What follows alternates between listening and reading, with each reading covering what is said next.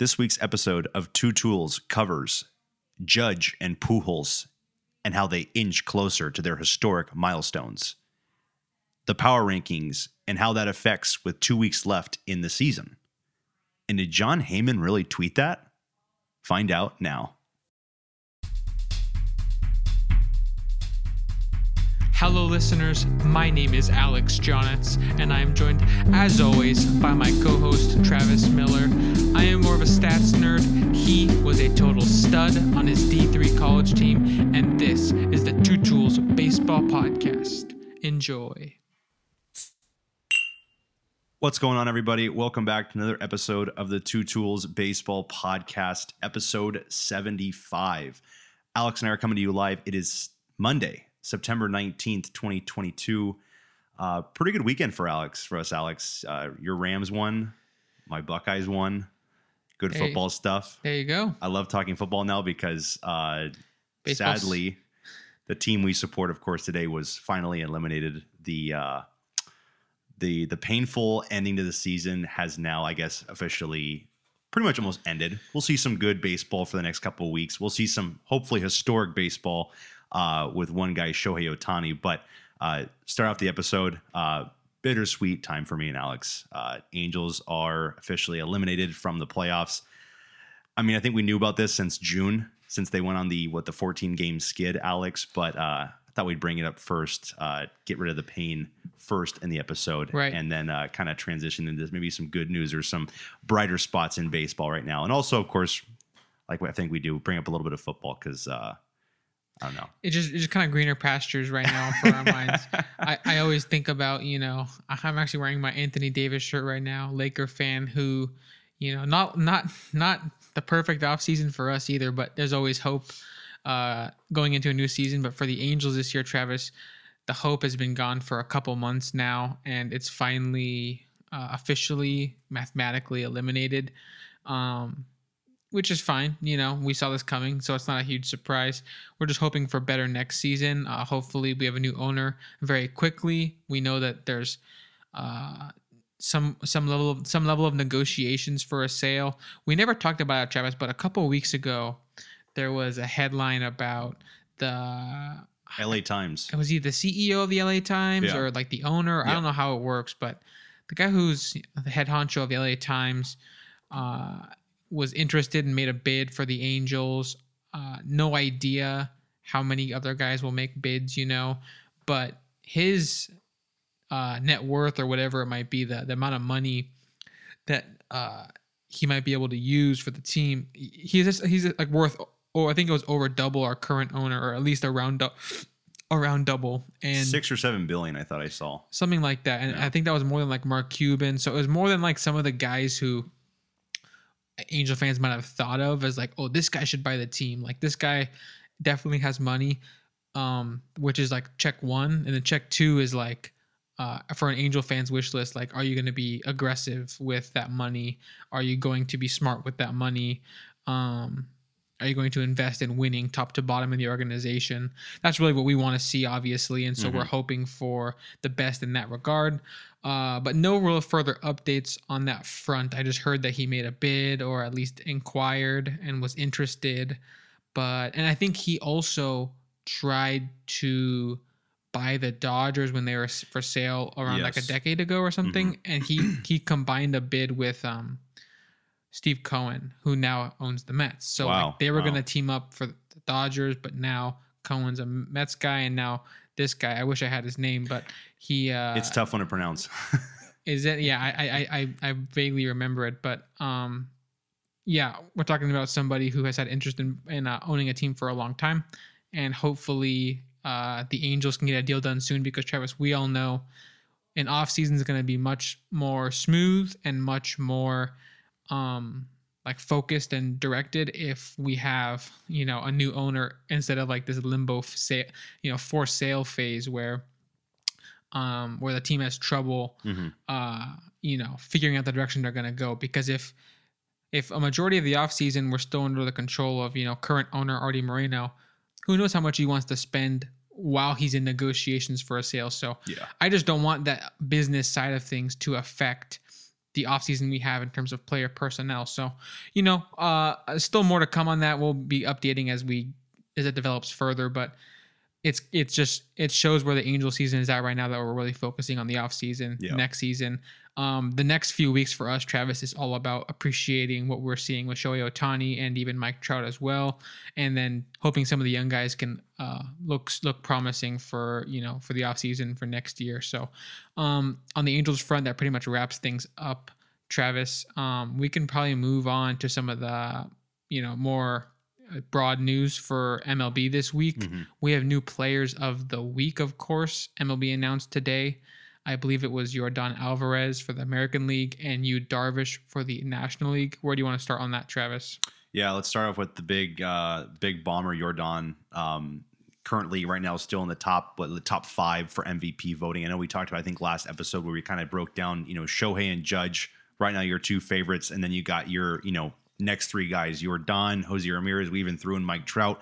Um, Yordan, I mean, three home run game. I think it was last Wednesday or Thursday, Alex. And I mean, all of them are just moonshots. I mean, this guy literally, I think he hits balls out of the ballpark. They're probably going like 450. I feel like you know everything that he hits is Like just no doubters to dead center. Yeah. ex- just some of the best pure raw power. Other than Judge, Yordan Alvarez is the next guy up that has just just you know light tower power that you know guys you haven't really seen in a while. But um, good week from him. Five home runs, uh, continuing to just keep on leading that charge with that Houston Astros offense. How good it is. I think about it all the time, Alex. They lost Springer a couple years back. I, they lost Correa last year they could probably have one of the best win total seasons of their um, existence. I mean, right now, 96, almost, if they're playing tonight against the Rays, I don't know what the score is, but could have 97 wins by the end of tonight. And then you're looking at, you know, will they get to 105 wins? Could they keep on marching to that, you know, 108, almost 110 wins? It'd take a lot to get to 110 wins, but um, they'll probably be playing some of the weaker AL West teams in the next couple weeks. They could really stack on some of those teams like Texas, like Oakland. We'll see, even like Seattle. Um, even though Seattle's been playing a little rough lately, but um, you know, again, it's it's just funny with Houston, just how good they are. We'll get a little bit into their pitching side. Um, they've had a couple uh, historic performances from Justin Verlander this season, and also point out what Framber Valdez did this week. Nobody has ever done something that he did. So really, really encouraging if you're an Astros fan. Both sides of the ball performing just very, very well. Yeah, I think on the Framber Valdez note, you know, obviously he's not player of the month. It's it's Yordan, but I think a lot of credit goes to Framber um, for the consistency. For those that don't know, I believe he set the record 25 straight starts. He earned a quality start, which means I think it means six innings pitched Three, and is it three runs? Yeah, three runs or less. Yeah. three runs or less. Yeah. So, um, But if you go seven and you allow four, you don't get the quality start. You know what I mean? Okay, is that how it works? Yeah. So minimum of six innings and then th- uh, three runs or less. So So it's like if you got a qual if you got six innings pitched and three runs allowed every single game, it's not like amazing. Yeah. It's like the because that would be four point five ERA, mhm, mhm. and so that in and of itself is not an amazing. Um, earning a quality start is good, but not amazing in and of itself. Mhm. But I will say, doing it and not pretty much you're not allowing over three runs for 25 straight games. It's the record all time in a single season, I believe, uh, as of this week. So Yeah. Framber, you know, hats off to the consistency we're seeing there.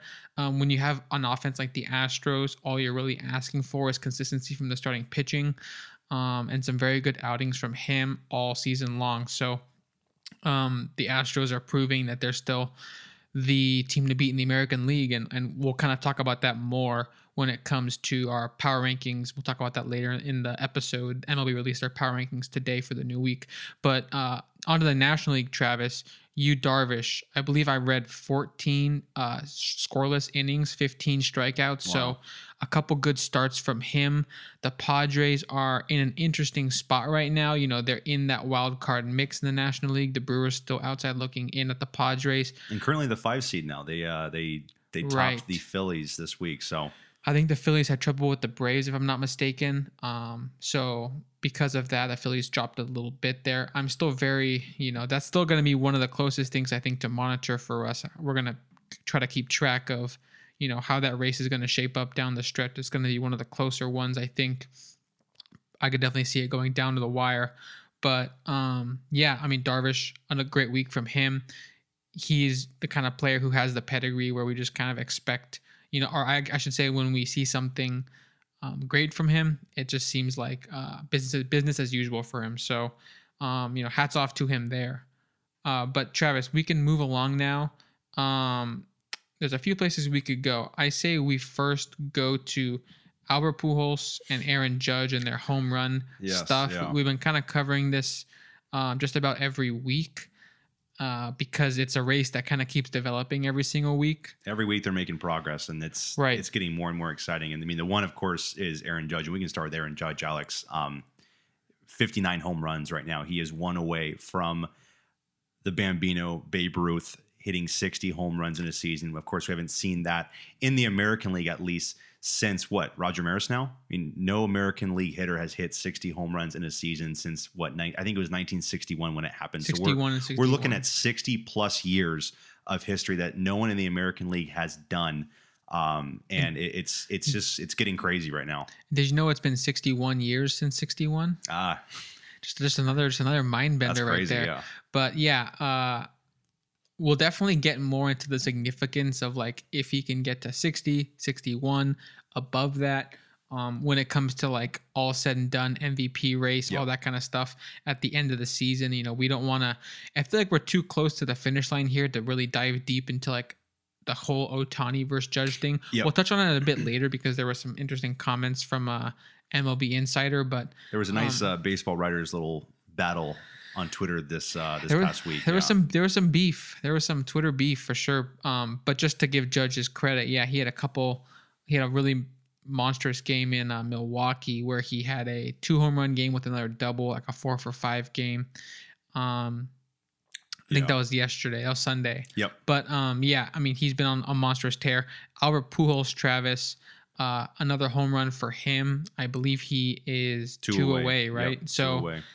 Um, and both guys having an off day today, Monday. So we thought it'd be perfect to record today before they uh, They don't make- most likely starting tomorrow. to, to yeah, they don't make uh, progress under our nose while we're, we're recording. So Right when we press end and we wrap the episode up, we just knew they would hit a home run probably. You know, both of them, yeah. yeah.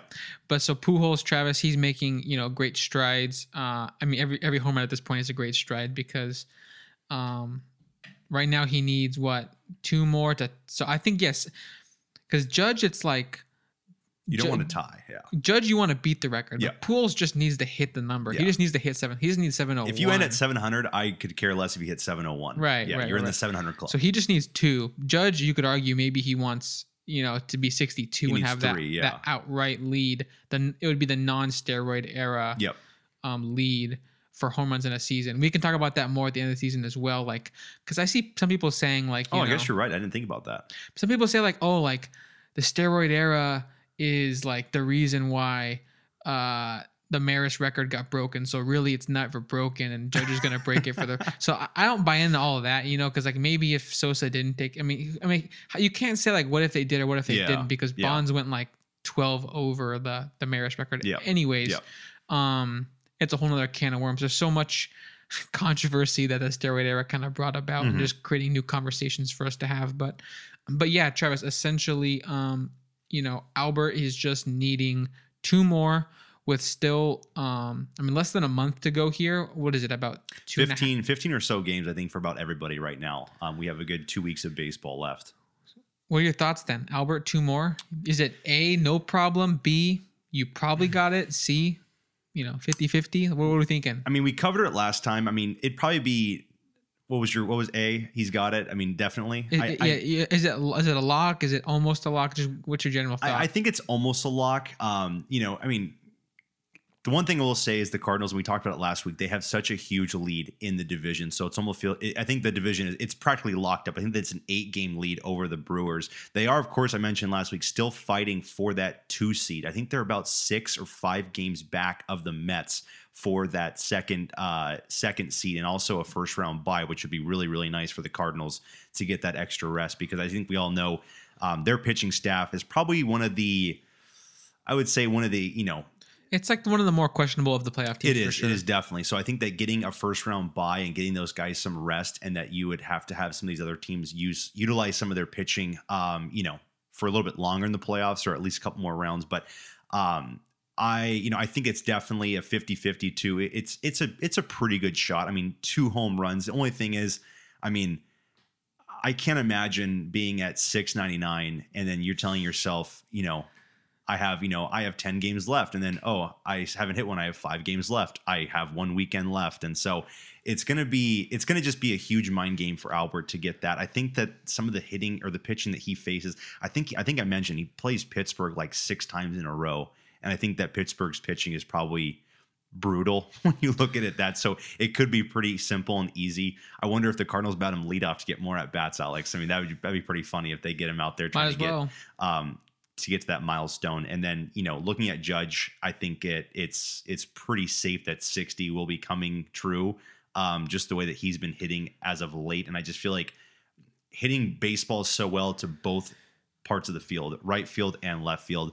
That's of course what's the sign of a really good hitter, and Judge is just proving to be that really good hitter. Pujols, you know, he puts a lot into the swing to hit the ball out of the ballpark. You mentioned it probably ten times, Alex. Guys are throwing low 90s down the pipe or in the sweet spot where Pujols can easily muscle them out. So it, it's going to be fun. I mean, I, I think he goes on a road trip if I'm not mistaken, this week or next, it's going to be, I think it's three in San Diego and then three or four in LA. So, good place to watch San Diego or LA. He could break it and uh, and get 700 right then and there. So, um, it, it's it's going to be a fun rest of the next couple two weeks to finish up the season with these milestone watches. Um, Yep. You know, with, with, with it's it's fun when you got baseball and it's it's it's meaningful baseball with some of these teams, and then also these milestones are so historic and so fun. I mean, we haven't seen 700 since I think it was 2004 or 2005 Bonds. So um, 700 is something you don't see very often, and I mean the fourth guy he could become to enter this club. So really, really cool and special. Uh, with both these guys right now, so it's it's funny that Ruth's name is in almost every conversation when you look at these home run milestones, single season and all time. Um, and right now, Judge is really close to passing Ruth, and Pujols not close to passing Ruth, but Pujols is you know the next guy up is Ruth. He's not. I don't. Alex, I don't think he's going to be playing next season if he gets 700 because you know coming back just to beat Babe, Ruth would be you know I, it'd be kind of a I don't want to say a tainted look. I think once you get 700, you're pretty much set and done, and that he'll go out in peace. Plus, the Cardinals are doing really good this year. Why not leave on a division uh, winning note? So, with also Yadi and with also Adam Wainwright. But um, to get back to the question, I know I kind of went off, but it's I, I think Pujols right now you're looking at 50-50 to it's it's a it's a pretty good lock, but not a, not, not a certain lock just yet because you know things could happen. I mean, I, I feel like one away just plays with your mind so much that you just start pulling the baseball. You just start doing things to your swing that it's just like, okay, now you're basically not focused and locked in. And then you know, if you find yourself at 699, what do you do? That would be that would be definitely brutal. Um, you you you made a fun note of how like Albert will have a chance to probably break the record, possibly or t- sorry to tie 700 um in like L.A. or in San Diego around that time. Also, a funny note that a lot of sorry a lot of Yankee fans were talking about on Twitter today. I believe this Friday the Yankees play on the Red Apple, Sox, Apple yeah. broadcast Mhm.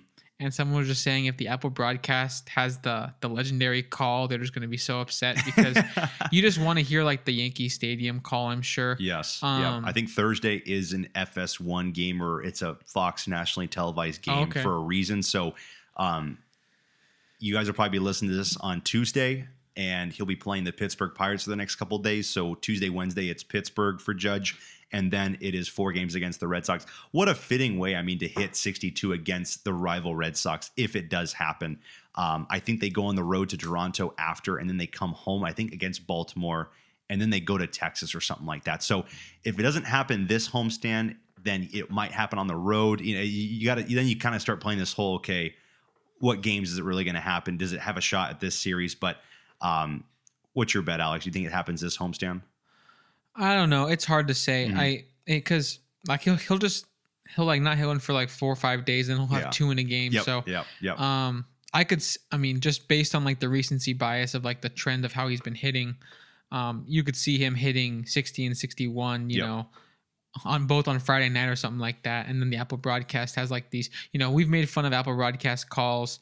you know, um, announcers, Hey. are probably just doing their best, but You know what? Balls seem to be juiced in nationally televised and Apple broadcast games. So I could see some. some Manfred strikes again. You know. I think so. I could see some big fireworks in that regard.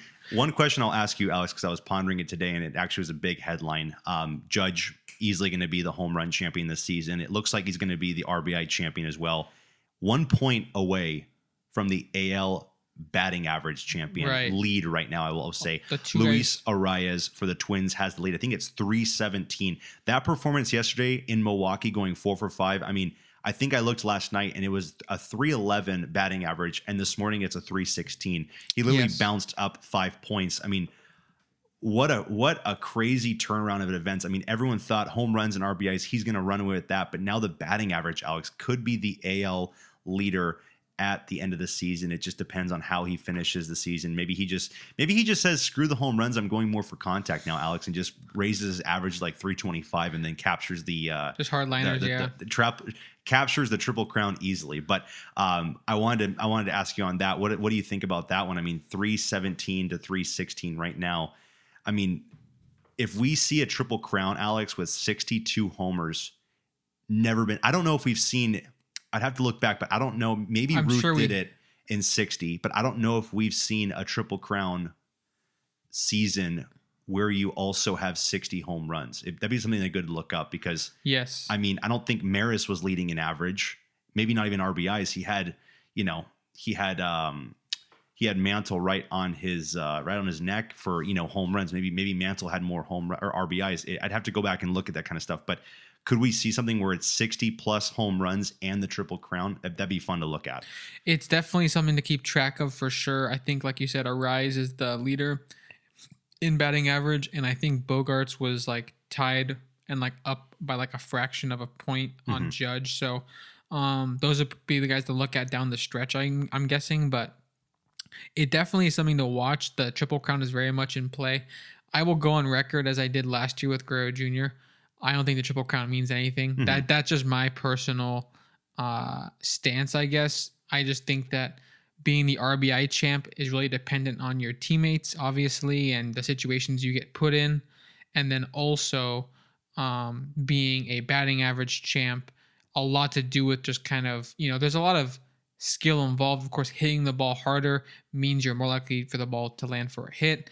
Um, there's a lot of skill in hitting for you know consistent contact, but at the same time, I just think having the best batting average is less impressive than like the fact that ju- I think the more impressive thing to me is how high his on base and slugging are right now. His Mhm. slugging is over 700 right now.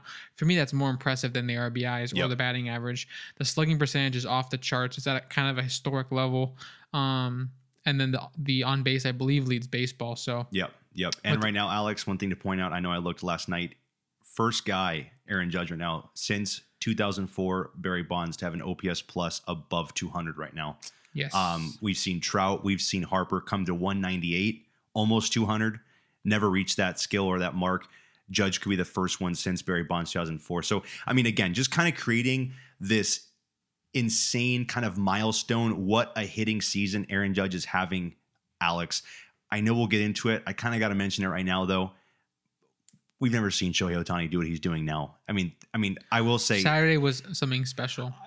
it's I mean, he literally gives up what seven innings, one run against a wild card team right now. I think it was I know he only gave up one run, I believe. it was seven shutouts, Se- seven shutout. Okay, and so then the reliever gave up one. I yes. see, I see, I see. Okay. But I mean the ERA is just dropping. The hitting is still staying very, very good, very, very productive. It's uh, just, I mean, it- on on Saturday it was seven shutout innings. The setup man gives up one. The closer finishes it off. So it's a two-one win, and the two runs by the Angels. One was a double off the wall that drove in Trout, and another one was Trout was Ohtani scoring a run later in the game on an infield like a ground out or something. so So doing it all himself. so literally both runs could be attributed to Ohtani's bat, and then he kept the team for seven innings shutout. He was pitching uh, masterfully, um, went over 100 pitches, so he Mhm. has the work workhorse component as well. Um, he pretty much it's the kind of game where uh, no one but him can really have that kind of impact on a game, Yeah. and it's it's that's the kind of game where I think WAR really disservices Ohtani. Travis, I've seen some games where he both starts and DHs, and his he'll have a great start, and Yeah. he'll maybe he goes like one for four or whatever, and his WAR won't go up by that much because one for four as a DH, if it's like a single and you go one for four, it's not that good because a DH really, um, for WAR they're really just counting how good your bat is and Yep. they're really dinging you for the lack of defense. So they expect your bat to be really good since you're not playing defense. And he's probably So- stealing because you know the Angels just love to steal this year, and he's probably getting thrown out, and that's probably looked at as a negative at bat right there. And so because of all because of all these factors, like sometimes the WAR is not that high uh, after a game where he's like doing things that no one has ever done before. And meanwhile, you know, Judge has a, had a very impressive four for five game, two home runs, a double. Yeah. Um, he deserves a lot of WAR for that kind of game. Um, but if the Yankees pitchers were a little bit worse, uh, they still would have lost that game. Ohtani, um, from both sides of the ball, was able to win a game for the Angels, and that's just something that is hard to um, put into a number like WAR. And I think WAR does a great job of measuring things in estimation, but um, it's it's there's I think there's no way to numerically sum up what Ohtani brings to the table. And a lot of people bring up the roster spot, and that is one thing. But the bigger thing for me is just the fact the workload that one player has. Um, I mean, he deserves extra credit Yeah. in my mind. He Yep. deserves extra credit for the fact that you can't just add up the two jobs and say, look, this is what he's bringing to the table. I mean, what he's doing is so much more spectacular because he's doing it at the same time. It's something. It's it's an expectation he's created for himself that no one can, no one else can live up to. No Yeah. one else can even, you know, scratch that surface. So It's crazy. that I think last year's MVP and last year's season is almost hurting him this year. Like we mentioned, Alex, beginning of the season, we said Shohei will have a really hard time to repeat as MVP because the expectation is he's going to be an all star hitter and he's going to be an all star pitcher. He's doing that again this year, not to the hitting level of last year, but also. The pitching last year is not as good as this pitching this year. It's kind of funny how he's flip flopped. He even said in an interview he feels like a more balanced MLB player right now. And honestly, truthfully, I mentioned I think a month ago, I think this is the best season we've seen of Shohei Ohtani, even though last season was awesome. We are seeing someone who is going to be top five, should be top five in Cy Young, and probably will be top five MVP, of course. The- I shouldn't say top five. He will be top five in MVP, the, top two. Yeah. the the summary of the way I would like to put it is, and then I'll, I'll kind of leave it at this. Mhm. He's going to be top five in Cy Young. He's a top five pitcher in the American League. He might be a top five pitcher in MLB this season. I, I would probably put him. I would probably put him top 3 in Mhm. Cy Young. It really comes down For down- American League. Right. Yep. It really comes down to how some of these guys finish off. Verlander and Cease and McClanahan have Mhm. to see how they finish in terms of innings pitched, in terms of their earned runs in the last couple of starts here before the season ends. But I would say roughly top three to five in Cy Young. So a top three to five pitcher in the league is also a, a top three to five pitcher in American League is also like top five in like home runs in the American League, in slugging, in all these major categories for hitting. That is the the real difference maker is that you're getting a top five guy on both sides of the ball um, in one guy, Yeah. and that and how much crazy value that that can bring. So I'll leave it at that, Travis. We can move along here. Um, actually, That, that, that'll be a good MVP conversation, you know. It will. It, what's going to suck is it's going to, you know, we're going to die off because we were talking postseason baseball in October, and then come November, we'll bring it back up again. But that's when we can at least dive into the stats and see the final product line, even after the season's done. On, I mean, maybe Shohei's starting the last game of the season, and you know, perfect game. Just I'm to, calling it right there. Yeah, just to Go. uh, exclamation point his year. But exactly. Travis, there's a bit of a interesting development, breaking news, kinda, just because I don't want to slip under the rug. What uh, you know, we hit uh, stop recording, and all of a sudden uh, there's something we missed. But uh, Jeff Passan just tweeted that Max Scherzer was perfect through six innings against Milwaukee. His bid, uh, his bid had to end there because he's on a, a limit Yep. because he was coming back from injury. So because of that limit, he had to leave the game. Six perfect innings, and then two pitches into Tylor Megill's relief appearance is a Yelich double, ending the perfect game and no hitter. So, you know, just kind of a fun thing to talk about there, just because Yeah. Scherzer, um, you know, is someone who I feel like get to the end of the season. Excuse me, heading end of the season, heading into the playoffs, he's somebody that um, dials it up. You know, he knows when to kind of bring Yep. it, and he really brought it today against the Brewers, I guess. But um, Jeff Passan notes that there's never been a combined perfect game, so it would have been a fun opportunity to try to have that checked off the MLB all time like yes. Yeah. first first time something happened. But just want to kind of shout that out that that happened um, because it's you know fun to kind of see things develop as we record with some of the games going on right now. and it's like how many times have we seen or even said this year that a perfect game's gone through five you know i just feel like it's just it's so incredible how many times no hitter no hitters i feel like are common every week now you're going to see someone oh he's perfect you know he's got no hits through five or he's got no hits through six and it's like now perfect games through six it's just crazy how often these games are going into the sixth inning with no hits, perfect games on the line. It, it's it's crazy. But I will point good. I think that's a great move, of course, by the Mets. I, I thought we saw Scherzer come out of the game like a week ago, and he had some sort of minor injury, but I guess he's back now. Um, that's one guy you need to be healthy, of course, going into the playoffs. Him and deGrom, one two.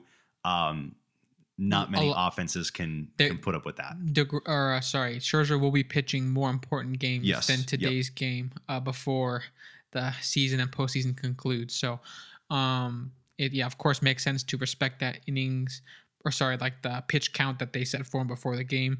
You have to be serious about that kind of stuff. There's no reason to mess around uh, when it comes to that. So, uh, Travis, let's transition over quickly. And we just spent time talking about Ohtani and uh, Judge, but one of the biggest headlines of this of the last week or so was Jon Heyman, MLB insider, um, New York Post.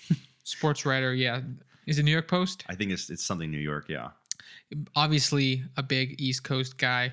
Um, was talking. He kind of threw some shade to Anaheim. He said Anaheim is just like a playground with theme parks and nothing. not he said not a real city, and that New York's the greatest city in the world. And then he goes on to say that like there's like this anti East Coast bias. I'm like, dude, it sounds like you have an anti West Coast bias. Yeah. But either way, he was making the case for Judge, and there is of course a case to be made for Judge. We're Angels fans. We're gonna always want to kind of push back on that kind of Mhm. stuff just because we're such big fans of Ohtani.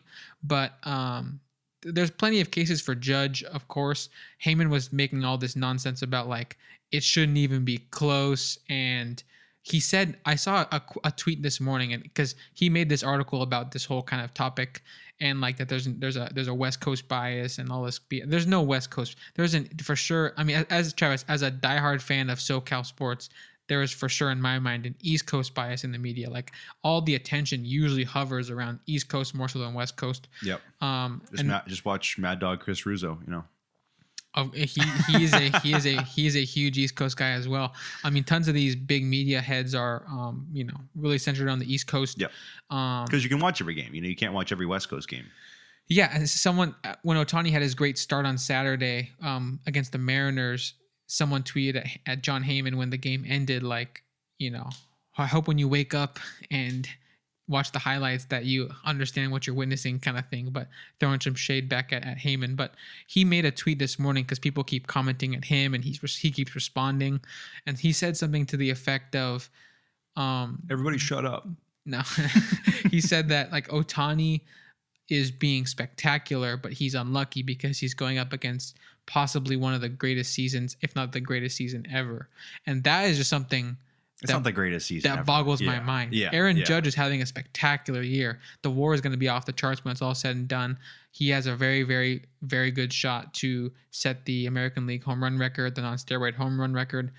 It's still not one of the greatest seasons ever. It's going to be a really, really good season. It's going to be a, fan, a fantastic all time kind of season, but it's not going to be the greatest season ever, at least not in, in our books. Alex, it won't Um, even be the greatest Yankee season of all time. I think that you could find some Ruth years. You can find some. Uh, I mean, one thing is Ruth hit 60 in 151 games, and that was, you know, I think that was the big thing about Maris is that, oh, well, Ruth did it in less games, so technically it's a tainted, you know, I, I, they, they they mentioned that um, when when Maris got 61, and so it was kind of like a tainted 61, you know, all time single season record because Ruth did it in less games. Um, I, I mean, I think I could look up a Mantle season, I could look up a Ruth season, I could look up a Gehrig season. I think you could look up tons of other seasons by guys and say, okay, that season's better than Aaron Judge's Yankee season. It's spectacular, but that's kind of crazy that a guy who is his pu- pure and sole job is to cover baseball and the history of baseball, guy gets a vote for the Hall of Fame, is saying stuff like that. It's a really big, just kind of recency bias thing. Um, you and I are big fans of some of Have those. you heard of a guy named Ted Williams, Jon Heyman? Right. I mean, there's some of these guys who have had like these more spectacular offensive years in terms of the on base and the slugging.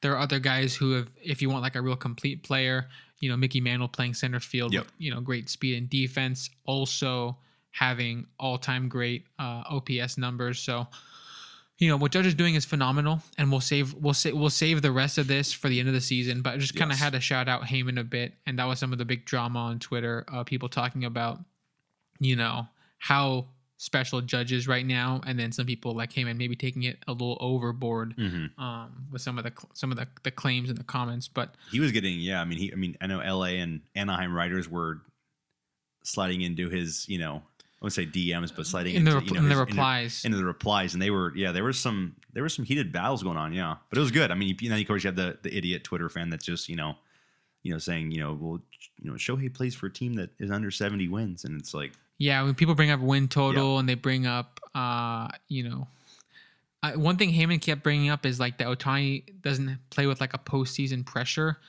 Ohtani puts pressure on himself. Don't you worry about course, that. yeah. There- there's no there's no difference in pressure. These guys are. I mean, Ohtani and Judge are both playing for contracts in a way. Like they're playing for. You know, there's a lot of stake, and Ohtani wants to be one of the greatest. He, I mean, he, in his mind, he probably wants to be the greatest player ever. Yep. So there's pressure there. It just because he's not playing in October doesn't mean that there's no uh, pressure. Pressure is Yep. not the right word Yep. uh, Heyman's using. Heyman could say like, you know, uh, maybe Heyman just values uh, postseason stuff, and that that could be fine. But I mean, MVP has always been a regular season award.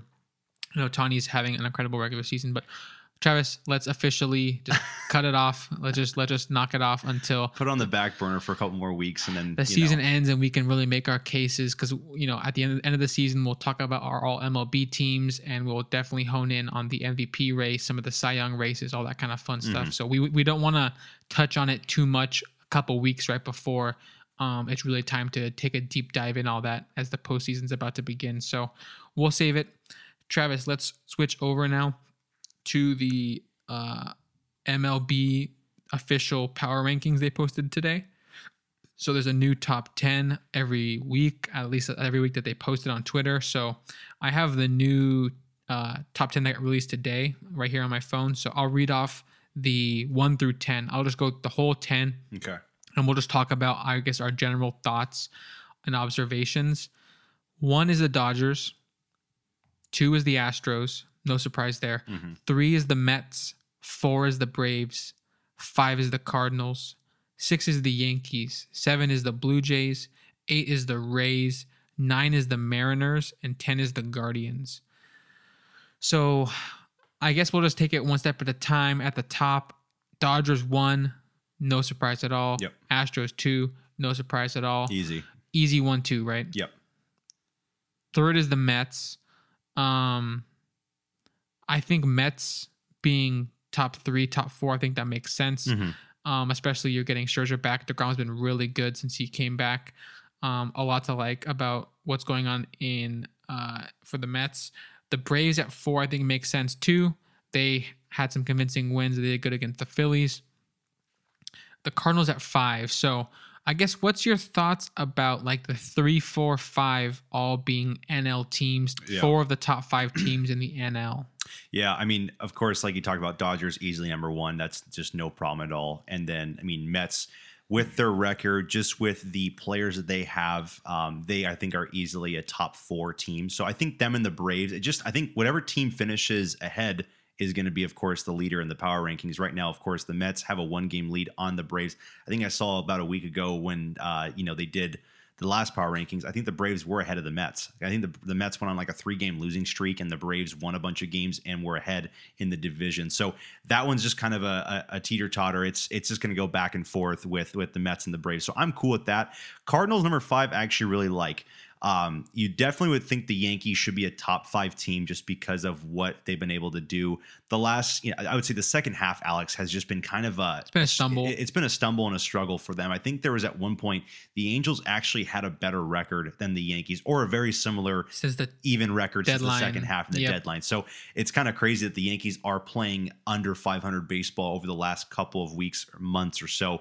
Um, and the Cardinals have been rising. I mean, um, talk about who won that trade Harrison Bader for uh, Jordan Montgomery. Montgomery's been absolutely dealing for the Cardinals right now. And uh, I think Bader actually just made his debut. I think it might be tomorrow. Okay. Okay. Then, yeah, you're right. He has not even made his debut in a Yankee uniform just yet. So really funny and interesting that, you know, the way that those teams kind of, you know, cross paths. But Cardinals, I think they are a top five team. Um, they have just been showing that they have been, you know, clicking on all sides of the ball. Goldschmidt, Arenado, um, could be one of the craziest. I mean, I, I'm, I guarantee I could find another one, but as of uh, you know recent memory, could be one of the craziest kind of duo seasons between those two guys. I think both guys are on track for almost like an eight-five WAR. Um, it'd be fun to look back and see what kind of duos that have done, you know, really good at that kind of level for WAR and that kind of production. Both guys great on defense. Both guys having almost career seasons offensively too. Um, so that's of course really special with the Cardinals. Um, so I, again, not really a big problem with the top five. I, I I can I can see all those teams the way that they were voted in.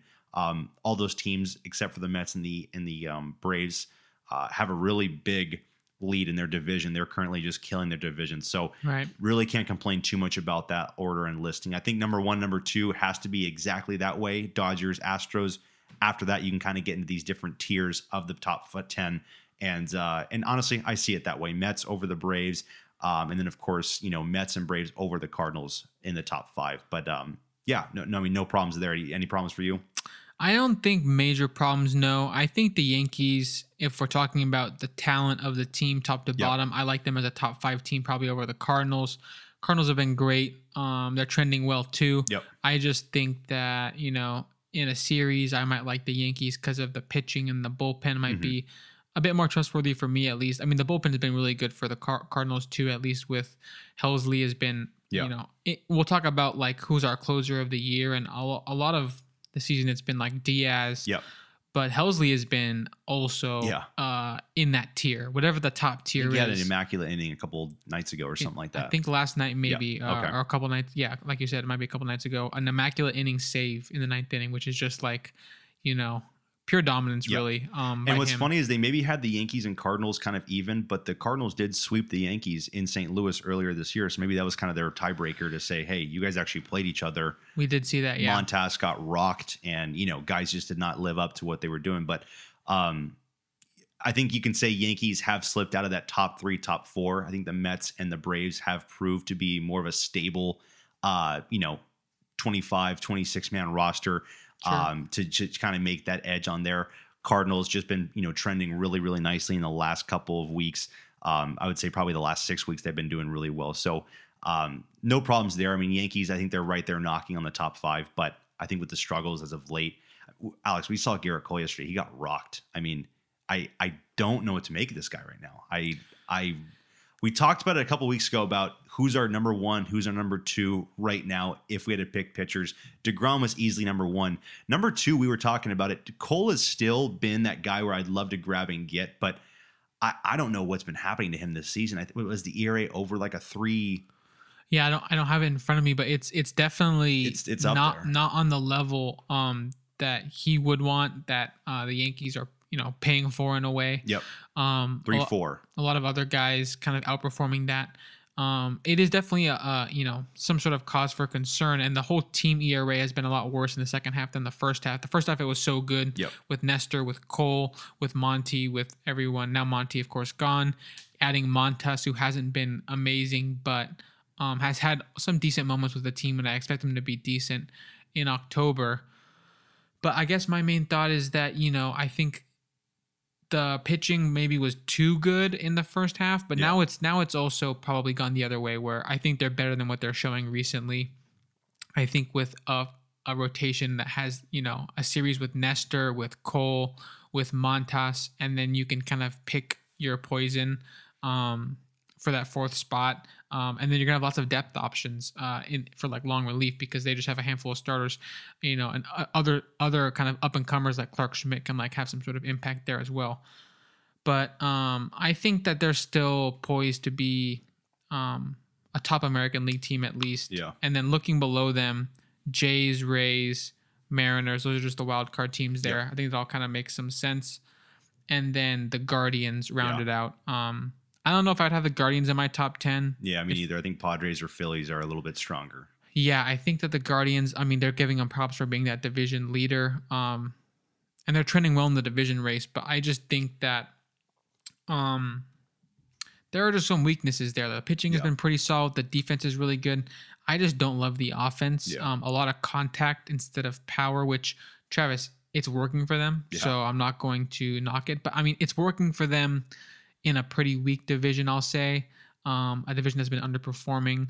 And, you know, J Ram is a superstar, but a lot of the other names, I think, you know, I mean, you know, Steven Kwan, Andrés Giménez. Kwan Giménez. I mean, Giménez is, is phenomenal. Yeah, yeah. Kwan has been a really good this year. I, I'm just thinking that for like a, I mean, any once you get to October, any team can get hot at the right of course, time. of course, yeah. But if I'm picking like my my horses of who I'm gonna you know be betting on, uh, I'm gonna definitely lean towards um, offense that I think is more sustainable. Yep. And I think a lot of like the slap hitting is, um, it can work, but it needs to.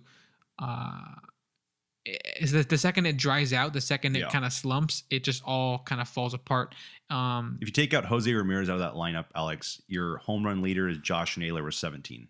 that's pretty crazy. So I mean, you're literally looking at guys that don't even have only one guy has 20 or more home runs in the lineup. They're all just having phenomenal batting averages and getting those singles, which you talked about.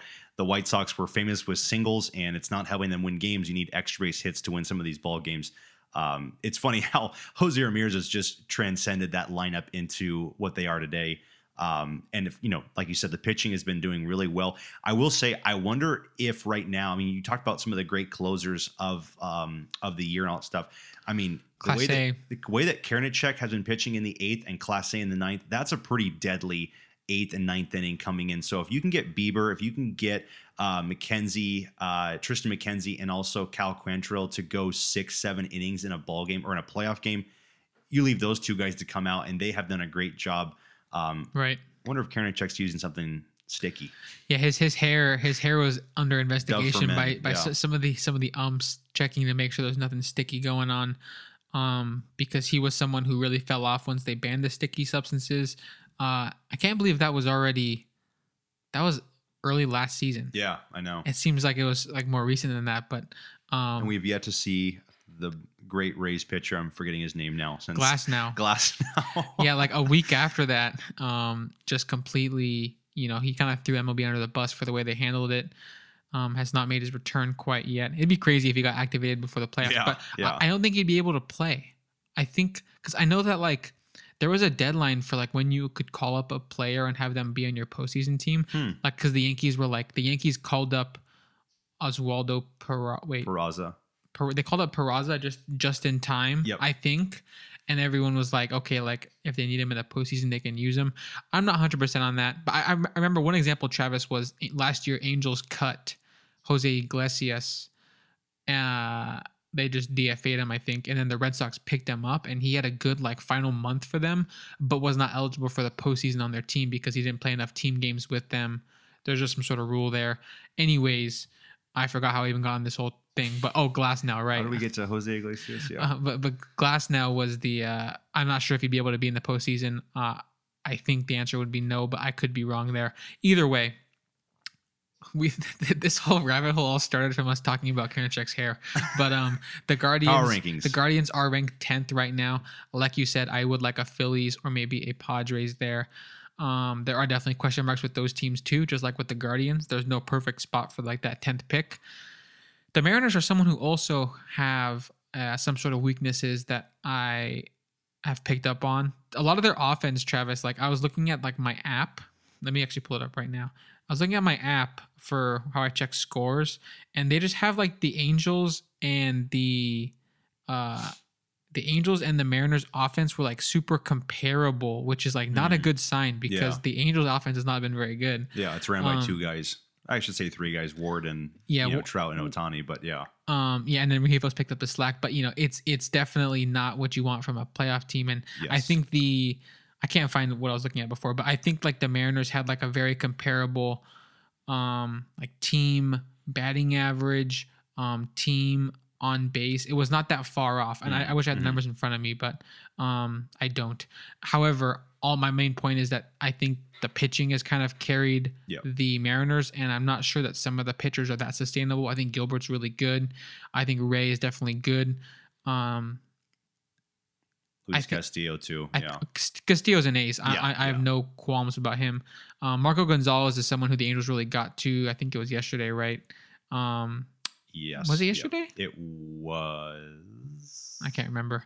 Either but that or Friday because they scored a bunch of runs. Yeah, I think they had a good outing against him. I think Rengifo probably did some damage, but um, that's right. But anyways, I, I'm just I'm just trying to point out the fact that like the Mariners, um, just like the Guardians, there might be some stuff there that you know this is a team that's gonna you know probably be in the playoffs and um, definitely could get hot at the right time. But I have some questions about um, you know the strength of their Yeah. you know team as a whole. Julio Rodriguez has been phenomenal, and a lot of the other guys like France, like Eugenio Suarez, they kind of step, step they step up at the right times to kind of contribute offensively enough to help the pitching out. I think their pitching ERA uh since like August or something, August to now has been like 2 points. It's been like really good as Yeah. as, as as a team. So um the bullpen has been picking up, you know, the uh, the starters when they need to and it's been overall um good things for Seattle, but I just they're just another team that I feel like I might trust like a Blue Jays or a Yankees a bit more Yeah,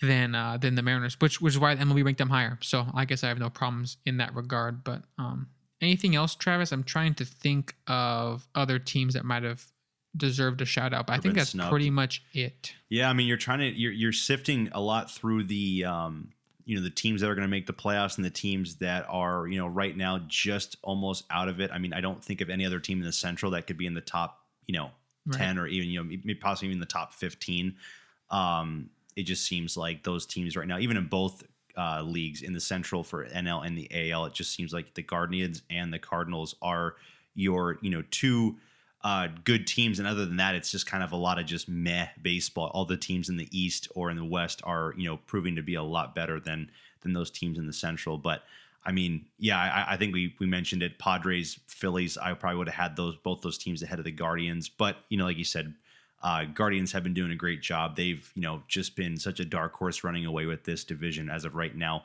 It's three and a half right now. I don't know what the what the scores look like today with the updates. Could be you know could be less tomorrow. Could be more tomorrow.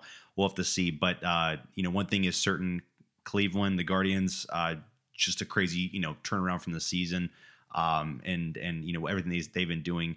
Uh, we, we've seen some, I think, some updates with I guess the the postseason, you know, matchups. What we what we what we should be seeing. You know, I think we saw Seattle last week. Alex, they were the four seed. Now they're the six seed. So now they are Things flip flop pretty quickly in that. It, it the, the the weekend series against the Angels, they they they lost three of four, almost got swept today, which would have been kind of interesting. Getting swept four games in Anaheim to a team that is going to be you know drastically finishing under 500 Mm. and you know you're you're supposed to be this wild card hot shot playoff team and it's it, it'd, be, it'd be interesting you know how teams would view that I, I I will add. I think that after the win yesterday by the Angels over the Mariners, I think that the Angels secured the season series. they did they did Which yep, yep today they, they, did They still have a series to play. yeah which no no they do not it's Oh, they over. don't? it's over yeah yeah they Oh, have my bad. and Texas yeah I thought they go back to Seattle. Yeah. So that makes sense then. I was gonna say if they have a series to go, it's like how did we already win the season Yeah, series? But- yeah. okay, that makes sense then. yeah But um, I think it was like 10 to 9 but with that in mind, like, um, even though that's really close, um, maybe that's the reason why I'm a little bit low on the Mariners. Mhm. Maybe when they play some other teams, they show something that they don't show against us, perhaps. But um, we've just had some good games against them. So when I'm watching the Mariners against my team, I see some of my my players, you know, tee off on their pitchers or whatever it might be. Rengifo had a couple. If I'm not, Rengifo had two. No, I think it was Thursday and Sunday, but he had two games where he had two home runs in the same game. But anyways, this is not a, this is not a Luis Rengifo podcast. Um, the Mariners are definitely a team that um, kind of deserves some respect after, you know, last season kind of got. Um, I wouldn't say they got written off, but like they kind of got laughed at a little bit for the whole run differential thing. Like they Yeah. almost snuck into the playoffs, but the run differential was negative. This year, they're definitely a more complete team. They made some good moves. One of the interesting things, Travis, is how I think one of their big trades, one of the big difference makers from last year to this year, of course, is Julio, Mhm. and then they got Castillo at the deadline. But besides that, like one of the big depth things was when they traded, um, uh, they traded for Winker, and then they said they'd take on the contract of Eugenio Suarez. Yeah. But it, nice. it, it really ended up being a trade for Eugenio Suarez, and they would just take on Winker because Winker has been, you know, not that spectacular, Yeah. and Eugenio Suarez has been an offensive force for them. I wish I had the home run numbers in front of me, but it's he's 31. he's absolutely mashing the ball. Um, his OPS plus numbers are pretty solid, I believe. I don't have it in front of me. 133. Yeah, so Travis, Yeah, I mean, yeah. for a third baseman, like we're talking about, uh, Well, Winker's at a 101 OPS plus. You know, he's barely putting up, you know, MLB average. 13 home runs only for Winker. And we saw, I think we saw him hit 13 home runs in a month in the last couple of years with the Reds. He had some monster months. and when the trade happened, Travis, we all kind of viewed it as a Oh, crap. Winker, you know. as a Winker trade that you have to take on Suarez's contract because Mhm. he has like a few years owed to him. Um, if Suarez didn't do what he's doing, if he just kind of was dead weight, it would trade would look pretty bad because Winker's just been a so-so hitter with like you know below average defense, Yep. and uh, instead you got the bonus of Suarez being in that mix, and he's just been you know a middle of the order hitter for them uh, Yep. in a big way. So, um, you know, some th- things definitely broke right for them in that deal um, to make up for the Winker stuff. But and they also picked up Carlos Santana, who Yep. Has a lot of really good underlying numbers, despite like he was batting like 190 like earlier earlier this week um, on the season. There's still some underlying numbers that show um, he still mashes the ball, and he showed it today with a couple home runs uh, in Anaheim. So Grand salami, too. Yeah. Mariners are in a good spot, I'd say. Do you give any shot at all for one of the AL teams to fall out of the wild card race? I'm looking at it right now. I'm not sure if it's updated for today, but Baltimore was four and a half games behind Mhm. Seattle. Mhm. Do you give any shot to that? I mean, the way Seattle played the last weekend, it it definitely is proven that they could, you know, lose a series or get swept by a team in a series. So I'm I'm not counting out anybody just yet. I mean, I think I'll count out the Red Sox, Twins, and White Sox to make the wild card. I won't count out the White Sox a, a- yet for the division, even though again, I'm sick and tired of talking about them. Yeah. Um, Baltimore, they, you know, I, I feel like Baltimore though has probably played their peak baseball. I, it- it'd be hard to see Sure. them kind of get things into into uh, gear for the next two weeks to make a strong playoff push.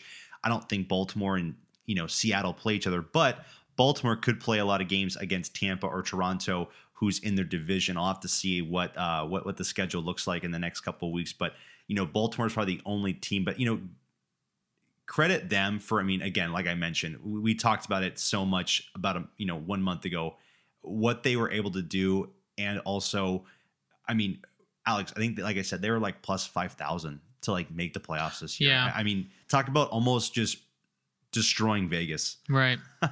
i mean but i, I Who, who, who, who's the brave soul that placed a thousand dollar bet on them? yeah exactly they basically just can quit their job and you know move to move to Malibu or something like that. But I mean, looking at Baltimore, they play Detroit, which I mean could be a good series for them to get back and sweep that series. They play Houston. They play four at Boston, so really doesn't help them too much beating Boston. They have to go to New York to play three against New York. Then they play three at home against Toronto. So maybe you can see some magic come in there, but I mean, I don't know which team would slip up. I don't want to say the Mariners are going to slip. Again, I don't know what their schedule looks like. Could the Mariners be playing the Astros? Um, you know, for, for the last couple of uh, series during the during the last two weeks, will the Astros, if if so, would the Astros rest a lot of their guys? I think I'll, answer your question right there. Okay. The Mariners' remaining schedule, I just pulled it up. It looks pretty weak in my Okay. estimation. Okay. It's probably a lot of Oakland. Oakland and then Kansas City and then Texas. Okay. And then Oakland again and then they finish in Detroit. So Okay, yeah, and that's, Uh, that's or versus It should be a lock for them so right now. yeah, Yeah, they're, they should, unless, barring a major meltdown, they should coast in yeah, um, yeah, pretty yeah. easily. So I, I again, I mean, it, it Baltimore's just going to have to play and hopefully get lucky that you know, I, again, I don't see Tampa at all falling just because that's not their nature, and I, you know, Toronto's the only team I could see possibly some sort of maybe choke, but I just think that they're just too good this year. Um, they have too many pieces added that they're not going to fall short of uh, of this wild card, and they actually have the lead out of all the wild card teams right now. So they would have to lose. They basically right now have a six game lead from what I'm looking at over Baltimore for the um, for you know for a playoff spot right now. So it just seems like it's just kind of the, the three teams are already secured for the wild card: Toronto, Tampa, and Seattle.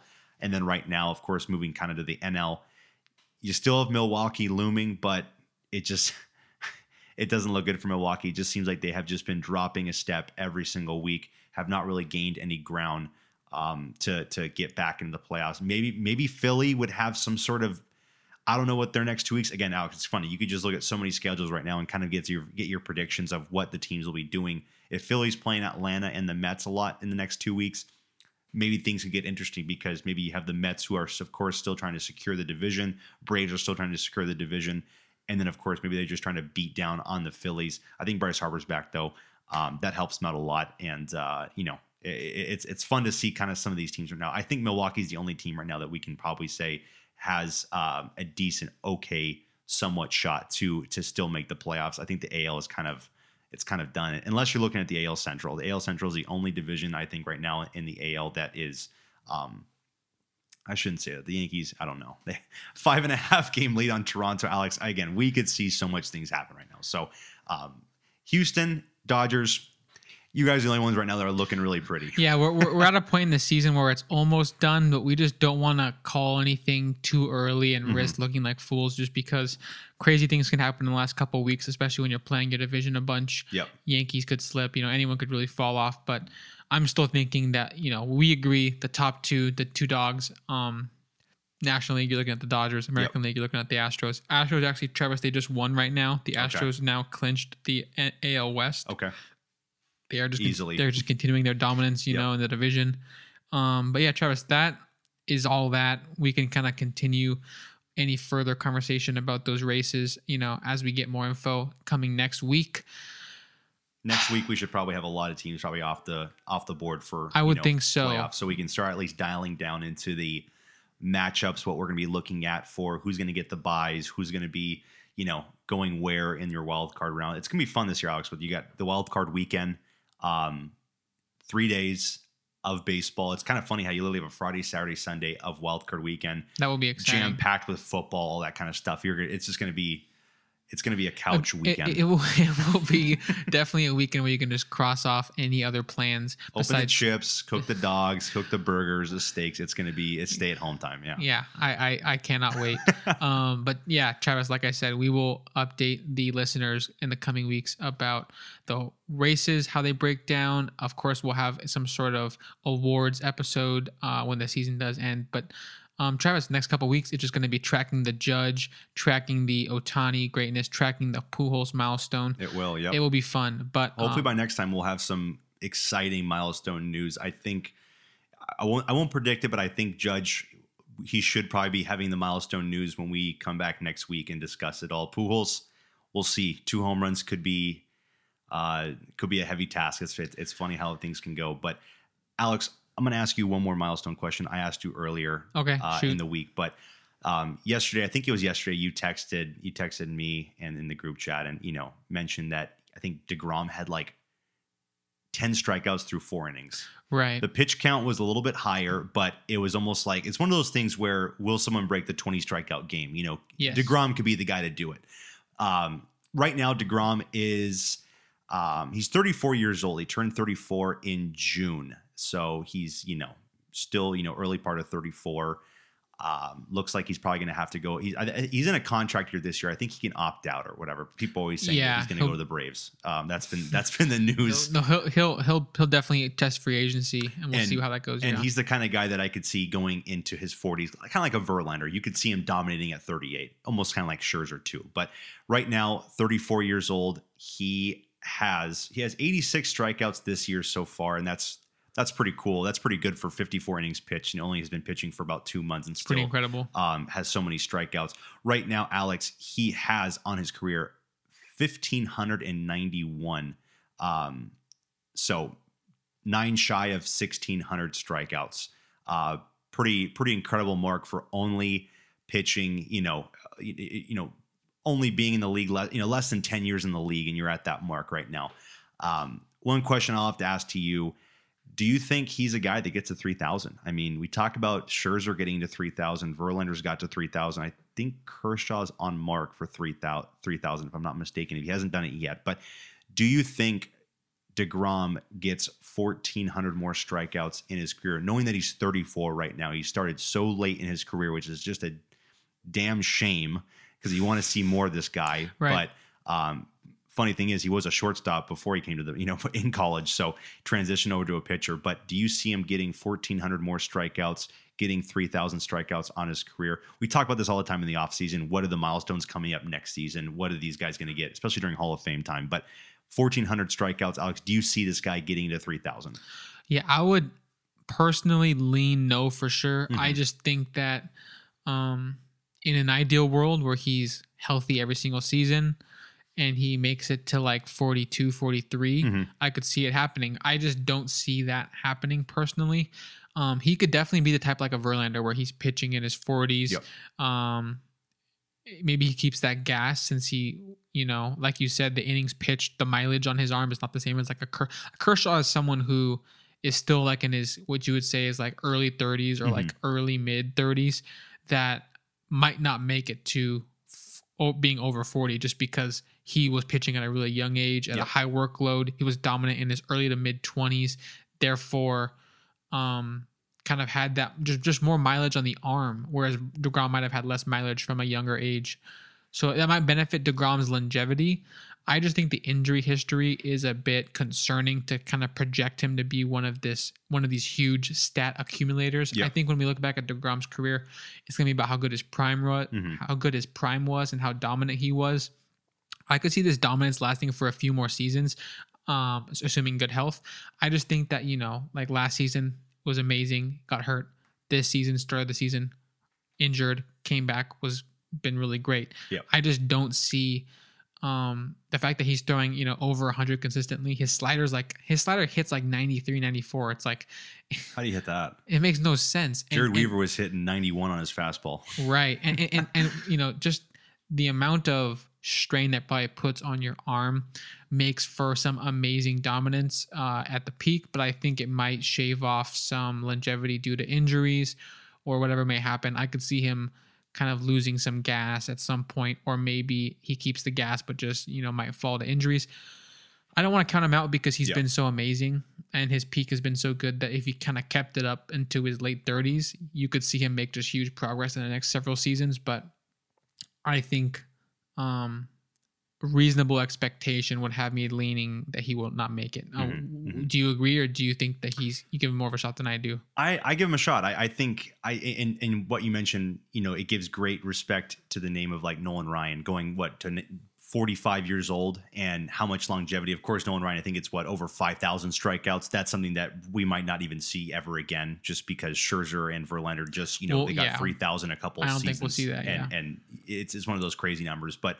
Um, I do give him a shot. I think that he's a guy that could age really nicely and still pitch in his early 40s to 43, possibly maybe even 44. I think um, he's only been in the league nine years right now, and I think he still has a lot still left in the tank. I think he could be a really good, um, you know, his, his prime could I think last a really long time. I'm still giving him a good shot to get to 3,000.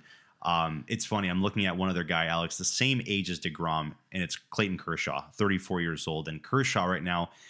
27 77 career strikeouts. So he, of course, um, is a little bit over 200 more strikeouts to get to 3,000. Probably, of course, this se- this season, honestly, he could get 23 more strikeouts to get to 2,800. And then next season, probably won't get to 200 strikeouts because he has not done that since 2017. Um, the health has been the big issue, but Kershaw's a guy that I think that he literally needs about two more seasons to get to 3,000. I think that's a good shot because I think some teams right now, the way he's been pitching this season, Alex, it's still been really good. I think a team will give him a contract, you know, north of uh, of, of two, uh, one one year, two years uh, of you know after after this season. Sure. Um, I, I could see that, you know, hint hint, maybe a team in red that isn't a far move for him, but uh, Angels.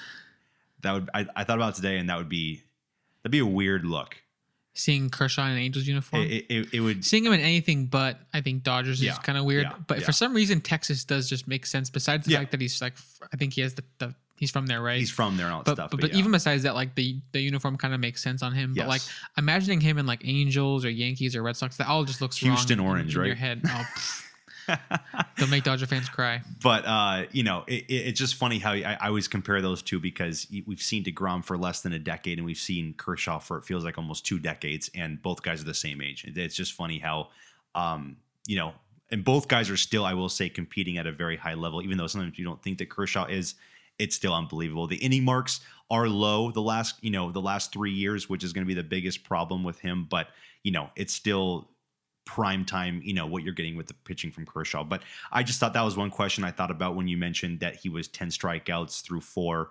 It just seems like he is just a machine when it comes to the pitching aspect of the game. Um, and it's funny, the young gun, the cruise missile, Oneil Cruz was the one that got the big home run off of him Yep. that knocked him out of that game in the fifth inning. So, um, young talent kind of uh, taking control of uh, older talent. And so th- that's one guy, of course, that we'll be keeping an eye on for the next coming years, Alex. I mean, what an exciting player he's been with the exit velocities and those home runs he's been able to hit. So, um, really funny and, and, and poetic to have the young guy, the young phenom, and just how big he is come up against the best pitcher in the game right now. And at first at bat was a line drive missile double, double, off I the believe. wall. Yeah. And then the next at bat, I believe it was the next at bat. That was it was almost the same spot, but the ball was hit, you know, 20 feet higher and over the wall. Um, and just God, how fast those balls get out of the ballpark. It, it I I can't explain it. That's the thing about deGrom too is when you throw 102 or 101, and then Yep. you have a guy like Cruz with that kind of power. When he squares up, it is just like no doubter. Um, Just but please don't have it come back at him. Yeah. Oh, no, yeah. would just be a disaster. But um, yeah, I mean that's that's pretty much everything I know we, we covered today and all that stuff. But uh, we're always looking at milestone watches because it just seems like this season is solely focused on milestones as we covered right now. But it's been know. a season of, of, of important numbers to track. And uh, yeah, I mean, I think that deGrom's going to be fun to track how his career kind of goes forward. Um, but yeah, we have our work cut out for us in the coming weeks to do some justice to what Judge Albert are doing, what you know guys like Ohtani are are doing, and it's uh, it's to be a fun rest of the season. It's to be fun, kind of marching into the playoffs um, with some cool narratives going. So that pretty much wraps up the episode, Travis. Uh, if you made it this far, listeners, thanks so much for listening. Uh, check out the Instagram, check out the Twitter. Uh, we're looking into trying to make some different ways to kind of organize the content as well. I might be looking into some more short form videos, maybe some like Instagram reels. I'm gonna do some experiments. you like Tik- you like TikTok? you know, TikTok's a good way to get get viral. You know, Travis might have to true. might have to give it a try. So uh, I'm gonna look into it a bit and see what I can uh, figure out. Uh, the tech guy, but yeah, if you made it this far, we appreciate your support, and we'll talk to you guys next week. presented by Tool Tools Podcast.